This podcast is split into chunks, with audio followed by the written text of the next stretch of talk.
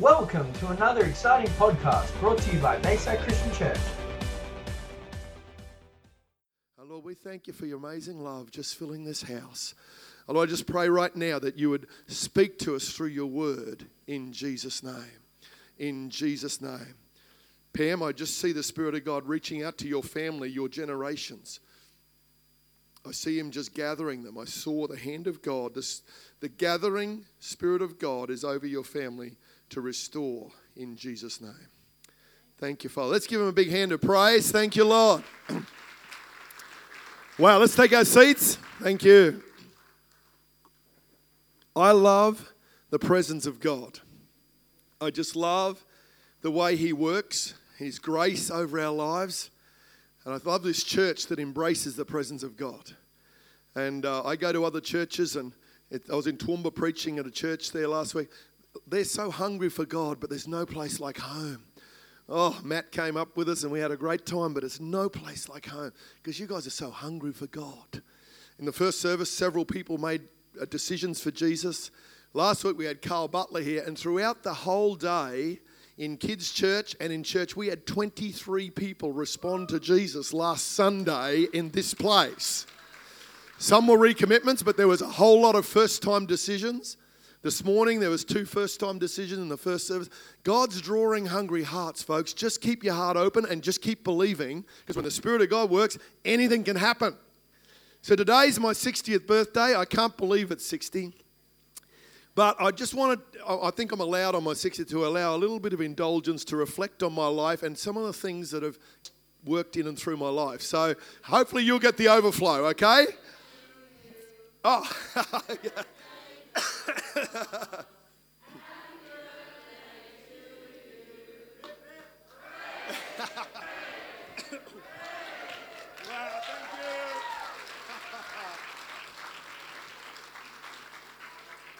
Church is a big family, isn't it? So we celebrate, we pray, we support, we laugh, we cry. That's why I love church. I want to talk about the seasons of life today and some of the things that God's taught me. Ecclesiastes 3, verse 1 says, There's a time for everything and a season for every activity under the heavens.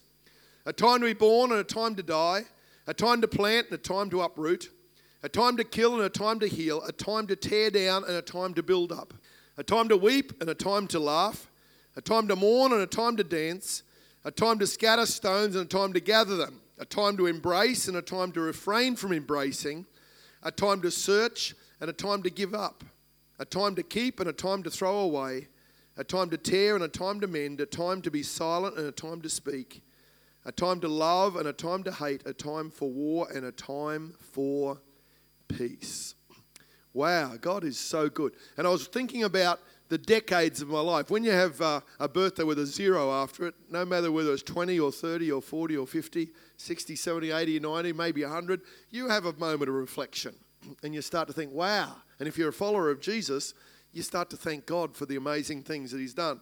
So, my first decade, I was a student at Crow's Nest School trying to learn and helping on the farm. Second decade, in the teens, I uh, became, I grew into become a sportsman, and I went to state championships a few times and had lots of fun. And I have a go at just about every sport in athletics, and and also became a Christian. I was brought up in a Christian home, and uh, thank God for my family and my parents. But it was 17 before I made my real full surrender to Jesus on the day I finished grade 12. So that's the 30th of November. That's my spiritual birthday. And uh, in my 20s, I became a husband and a father. And what an adventure that was and is and continues to be.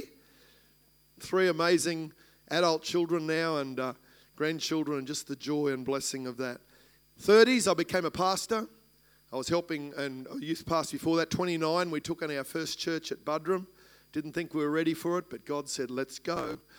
I'll teach you. You've got the faith, and let's go. So we've amazing journey in our 30s seeing God build a great church on the Sunshine Coast, which is now Calvary, where thousands of people go to church, and we're involved in helping plant that church and spent 11 and a half years there. So God's amazing.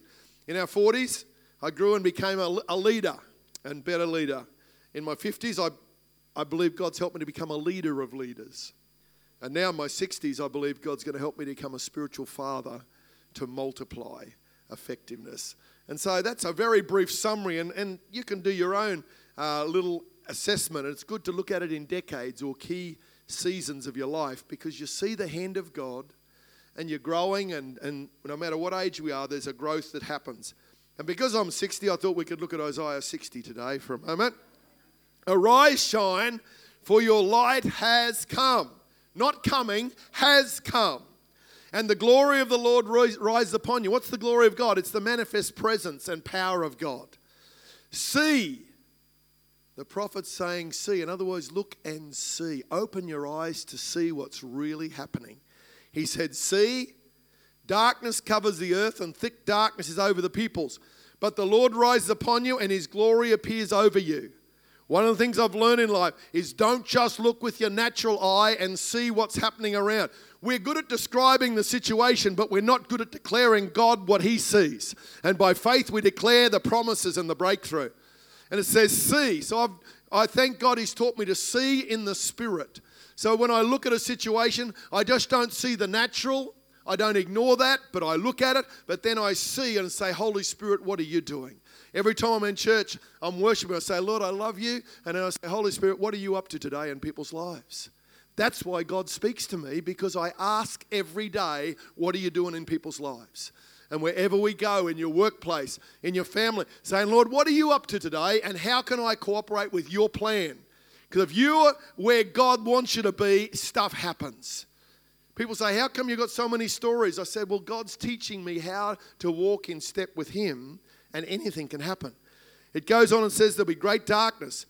And that's what happens. But God's glory arises. Then it says, Nations will come to your light, and kings to the brightness of your dawn. Lift up your eyes and look about you. I see so many people walking down, just looking down, looking in, looking out close by and saying, This is too hard. There's a lot of people that are afraid of what's happening in the world and in our nation today. I want to stir your heart. Arise look a little bit higher and see God's plan that's greater. And the last few weeks I've preached on the Lord Almighty. We don't have to fear. Daniel turned around three uh, godless regimes that were the world leaders of his day, and God can break through our situation, our nation. Do not let fear rule you when you look at our nation, because our God in a moment can rise up and pull down. He can break through things so quickly if we honor our God. And God says, let faith rule your heart. It goes on and says, Lift up your eyes, I'll, uh, I assemble and come to you. All, all assemble and come to you. Your sons come from afar, and your daughters are carried on the hip. Then you will look and be radiant. How beautiful when someone is just shining with God's love. I've been to India and other missions trips, and you can walk down the street and almost pick the Christians coming the other way because their eyes are free, their faces are alive, and there's no darkness clouded over their souls. God wants to you and I to be free, to be radiant. Goes on, your heart will throb and swell with joy. The wealth and the seas will be brought to you. To you, the riches of the nations will come. Herds of camels will cover your land. I first read that, I thought, mate, that's an interesting story. I remember some of you heard my sermon years ago, The Camels Are Coming. Who remembers that one about six years ago?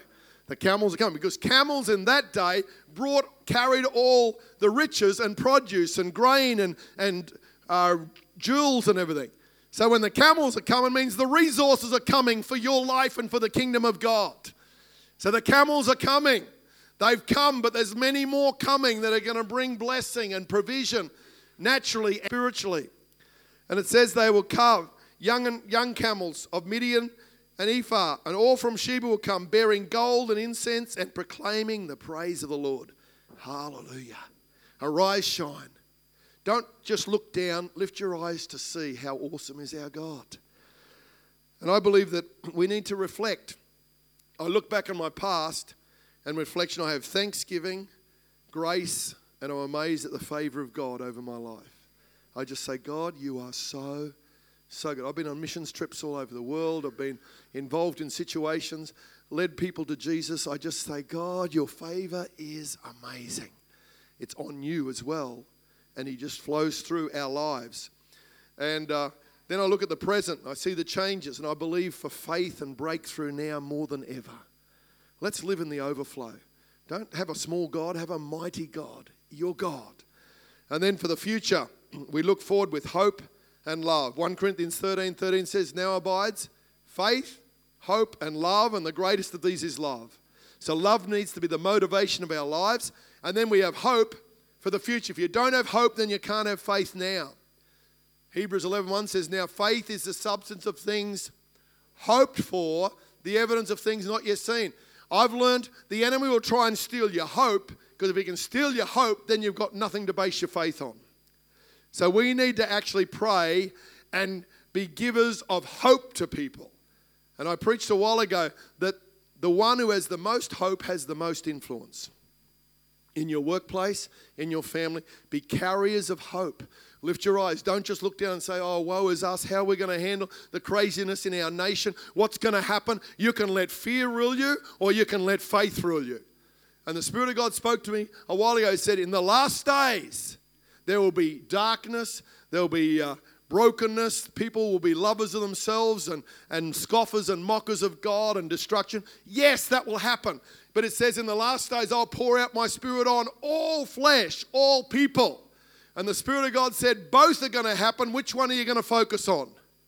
And I made a determination years ago. I'm going to focus on what God's promised and said. I don't ignore that, but I'm going to focus on what God said because that's going to overrule all the darkness. I've read the last verse. We win. God wins.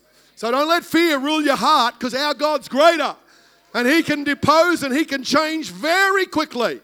The book of Daniel will remind you of how powerful is our God. And so we see that we can live with hope and faith. Psalm 1 says, Blessed is the one who does not walk in step with the wicked, or stand in the way that sinners take, or sit in the company of mockers. Wow, wow, wow. Negativity, mocking, criticism, cynicism, that will destroy your faith and it will tear down hope quicker than anything else. I thank God we got a church here that are full of hope and faith. And I want to stir that up. I want to be a carrier I want to be a cheerleader for hope and faith all of my days because that's what we need to live in. It goes on and says, But whose delight is in the law of the Lord and who meditates on his law day and night. That person, wow, is like a tree planted by streams of water, which yields its fruit in season and whose leaf does not wither. Whatever they do prospers. Now, if you're going to make it, you've got to make choices, right choices. You're going to hang around mockers and negativity and fear, or are you going to dwell in God's word and presence and let faith arise in your heart? It's a choice we make every day. For some of us, we make it moment by moment. The enemy lies to us and tries to swamp us, and, and rejection and pain comes into our souls. But we can choose every day to say, Lord, your word is powerful. I'm going to dwell in your presence, your word, and I'm going to be a carrier of hope. And it says prosperity, blessing, and favor comes over your life. And I'm amazed when I look back and see God's favor and blessing over our lives. And I know some of it's because God's helped us to make right choices along the journey. We haven't always made all right choices, but God's helped us to do that. And uh, we need to be blessed. It says in verse 1, he's blessed if he doesn't do this. And verse 2, he's blessed if he does do this. So sometimes the blessing comes when you learn to say no to the wrong things and yes to the right things. Whatever that looks like for your heart and your life. Psalm 112 follows on with this, verse 1. Praise the Lord. Blessed are those who fear the Lord, who find great delight in his commands. Their children will be mighty in the land. The generation of the upright will be blessed. Wow, it talks about generations. Wealth and riches are in their houses, and their righteousness endures forever. Even in darkness, light dawns for the upright, for those who are gracious and compassionate and righteous. Good will come to those who are generous and lend freely, who conduct their affairs with justice. Surely the righteous will never be shaken, they will be remembered forever. They will have no fear of bad news. Wow, bad news comes, bad things happen to good people, but you can't live in fear that they're going to come all the time. Some of us have, a, we're prone to anxiety or negativity or believing the worst. The phone rings and think, What's wrong now? Don't have that response. It could be blessing. If it is wrong, don't let fear rob you of the strength to face the bad news. You see how it works? And God wants to help us to have His strength. And it goes on there, and it says, They will be steadfast, trusting in the Lord. Their hearts are secure. They will have no fear. Wow, is that possible? In the end, they will look in triumph on their foes. They have freely scattered their gifts to the poor. Their righteousness endures forever, and their horn will be lifted high in honor. The Amplified of verse 1 says, Praise the Lord, hallelujah. Blessed, fortunate, prosperous, and favored by God is the man who fears the Lord, who with awe inspired reverence and worships him with obedience, who delights greatly in his commandments. Oh, thank you, Lord. Thank you, Lord. As we honor the Lord, there's blessing flows to you and through you. And secondly, it says it flows on to the generations. And we pass on by our example. We pass on by our attitudes. We pass on by our faith and belief. We pass on. I thank God for my family that we went to church every Sunday, sometimes three times a day. Twice a day on every and every second Sunday it was three times a day because we travelled. One pastor did two different churches, and Dad collected the offering, and Mum did the played the organ, so we had to be there. And uh, and I thought for that faithfulness that it taught me and our family. And there were very few Sundays we weren't in church. There was only when the floods were up, and we just couldn't get there. And so I just thank God for that. It builds that consistency and trust the Lord with all your heart and lean not on your own understanding. I've had times where I can't make trust God through it all. Thirdly, God wants us to face our fears. And I'm not prone to a lot of negativity. I'm, thank God He's given me a very positive outlook on life. But that's not just personality, it's also because God's taught me how to trust Him, how to just put Him first, believe for the best. And the Bible says to train yourself in righteousness or godliness. And I thank God that He's helped teach me how to do that. And so fear has less place over your life. And because if you don't face your fears, they will hinder, they will distract, or they'll stop you from going and doing. And 2 Timothy 1 7 is a well known verse. In the Amplified, it says, God did not give us a spirit of timidity or but he has given us a spirit of power and of love and of sound judgment and personal discipline, abilities that result in a calm, well balanced mind and self control. How beautiful is that? That's the Spirit of God that He gives us. The Holy Spirit comes, and that's what He does. He starts to bring order in our mind. He starts to bring self control in our passions and our desires, in, your, in our sexuality, in our appetites, in our motivations. God helps us so that we don't get sidetracked and uh, damage our lives. And it helps us face our fears. 1 John 4:18 says there's no fear in love in other words, dread does not exist. Wow. God, what are you saying here? There's no fear in love. Dread does not exist. And some of us have faced terrible dread and fear in our lives. But it says, but perfect, complete, full grown love drives out fear because fear involves the expectation of divine punishment.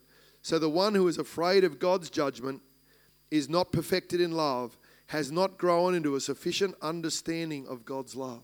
Wow, wow, wow. When I got a hold of that verse years ago, I realized that when I'm facing fear, I don't pray for courage, I pray for more love. I pray, God, let me be so filled with your love, it drives out, it casts out fear. The more I focus on His Word and worship and pray and hang out with other positive people, I find that fear gets driven out because His love and presence so fills my life. I feel so secure in God's love. I thought, no matter what comes, God's going to be with me and going to help me walk through. So I, I encourage you, if you wrestle with a lot of fears and anxieties, ask God to fill you with an awareness of His love. So you just feel confident and trusted in Him, and you'll find fear will lose its power over your mind and your heart. Doesn't mean you won't have them, but they won't stay and they lose their power. And I've learned, I was fairly shy when I was young, and I was, uh, for whatever reason, not, I was confident on the sports field, but not in other areas. But when I got filled with the Holy Spirit and God's grace started to grow, those fears started to lose their power. And the more I memorized scripture, the more I worshipped and pulled out my guitar and played my three and a half chords and, and, uh, and devotions, I just felt more and more connected to God's love and spirit. And it's so powerful to feed your spirit and your heart because then it will your mind and your soul will start to line up under God's word and under his spirit. Instead of being led by fear or emotions or intellect, most of us will wrestle with one of the two, or your strong will, it will come under the lordship of Jesus and you'll find greater and greater freedom. Another thing that's really helped me in my life is I love the presence of God. I've always loved the presence of God. And I want to encourage you to have a love for His presence. That's why I sing all the time, because I know it reminds me of how awesome our God is. I pray in the Spirit often because it reminds me of the supernatural God that lives within me. And I love His presence. I was reading a story in 1 Samuel 5 the other day in my devotions, how that the Ark of the Covenant, uh, which is a special um, box that carried um, implements, and it reminded the people of Israel that God was in their midst. So they, a, they didn't have the Holy Spirit like we have. And then they were losing some battles, so they thought, okay, we'll get, we'll grab the ark and we'll bring that to the front line, and that'll God will protect us. Well, guess what? They weren't living an obedient life, so it got it got stolen. They got defeated. It was stolen by the Philistines. So they took it, and the first night they said, "Well, we'll show our God Dagon is so much more powerful." So they put the ark of the covenant in the temple of Dagon. And guess what? Next morning, they come and Dagon has fallen down flat on his face. The big stone idol, God, he's fallen down flat on his face before the Ark of the Covenant. So the poor old Philistines, they're all rattled by this. So they have to put, actually stand their God back up. Let me tell you, if you trust in other things and other gods, they, can, they will bow down to the name of Jesus because Jesus is more powerful. He has all authority. so the next day, next morning, they come back, and horror of horrors, their big stone god has fallen down. This time his head's fallen off, and his hands are fallen off, cut off. The power of God, the presence of God is more powerful. Let me tell you, if you're battling strongholds and things in your mind or heart or body or your community, let me tell you, the power of God is so much stronger, and no weapon formed against you shall prosper. No God or stronghold of this world can hold you back if you keep reaching up and connecting to Almighty God. If you make room for the presence of God, let me tell you, darkness flees when the light is released. Darkness flees when you start to speak to your mountain in faith in Jesus' name. When we've got a problem, we want to speak to God about our problem. It's okay to start there, but don't stop there. God says, You start to speak to the mountain and tell it to bow down and get out of your life and out of your family. Bible says, Speak to that mountain in faith in Jesus' name, and you will see things shift, things change. And we've had to do that in our lives.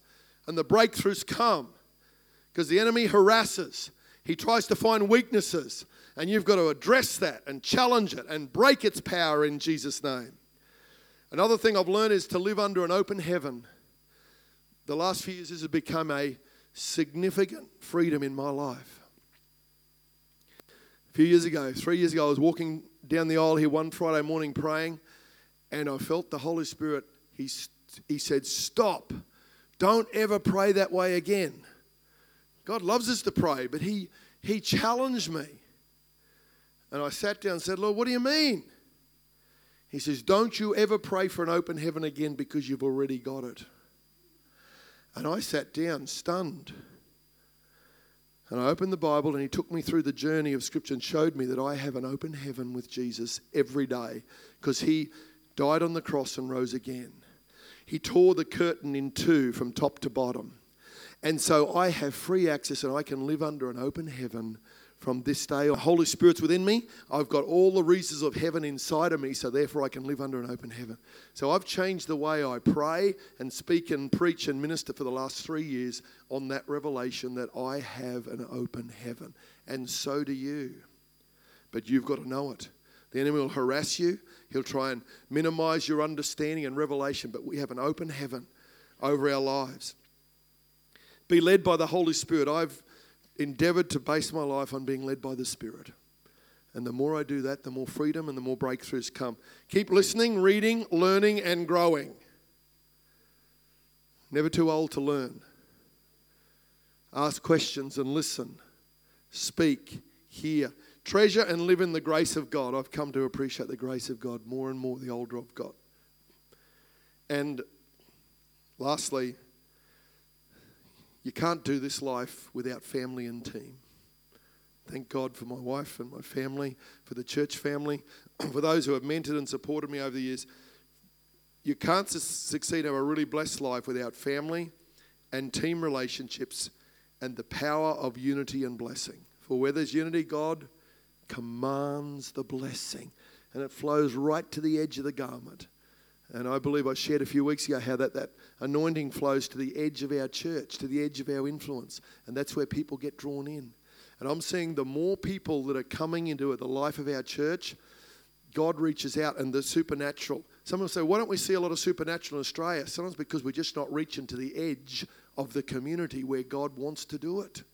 And the more transformations people come in, the more people that are being drawn in or invited by you when they touch the presence of God in church here or in a life group or in a youth group, God often shows up and starts doing miracles in their lives. And we need to just keep doing that. Last Sunday night, I got so blessed with one of the new transformation guys. They're away camping this weekend. Excuse me. And he came. I didn't realize he'd made a response to Jesus in the morning because I was away and Carl Butler was here and there was a great day in the house. Sunday night I came. He came at the end and I, I just saw him. I said, What do you want me to pray for? He says, I just want to be free. I just want to be free. And I said, Just call out from the depths of your heart to God. And so I start praying for him, and then he just starts calling out, God help me out loud because he's never been in church in his life. So he, when you tell him to call out, he just calls out. Sunday morning, he came to give his life to Jesus because Carl said, Come up the front. So he comes up and stands on stage with Carl. No idea. I just love the freshness of it. It's so exciting. So this guy starts crying out, God help me, set me free. Three times he did it, and I'm praying for him. And everyone else is worshiping, and only those around would have heard it. But something rose in my heart of faith. I said, God, just touch him. Next minute, the power God hit him. He's on the floor. I prayed for him and got rid of some junk. He's had a terrible, broken, drug filled, crime filled life, but he's in transformations. He met a Christian in jail who told him about transformations. and said, it said, You need to go to transformations because this guy had been in transformations, was, was back in jail doing some stuff and finalizing stuff, but he sent him and so the power of God hit him. I'm praying for fear and darkness and all this stuff to come. And then he got up and he looked at me and his face was alive. He was radiant. I said, How's that? He says, This is awesome. He said, I'm tingling all over. He said, I'm just alive. Just, he, he, just hardly put words in. He was just bouncing around the church here Sunday night, just so excited. I said, That's the highest high you've ever had. And he says, Sure is. I thought, Lord, you are so precious.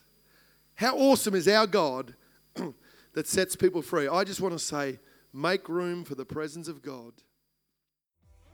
Stay tuned for another exciting podcast brought to you by Bayside Christian Church.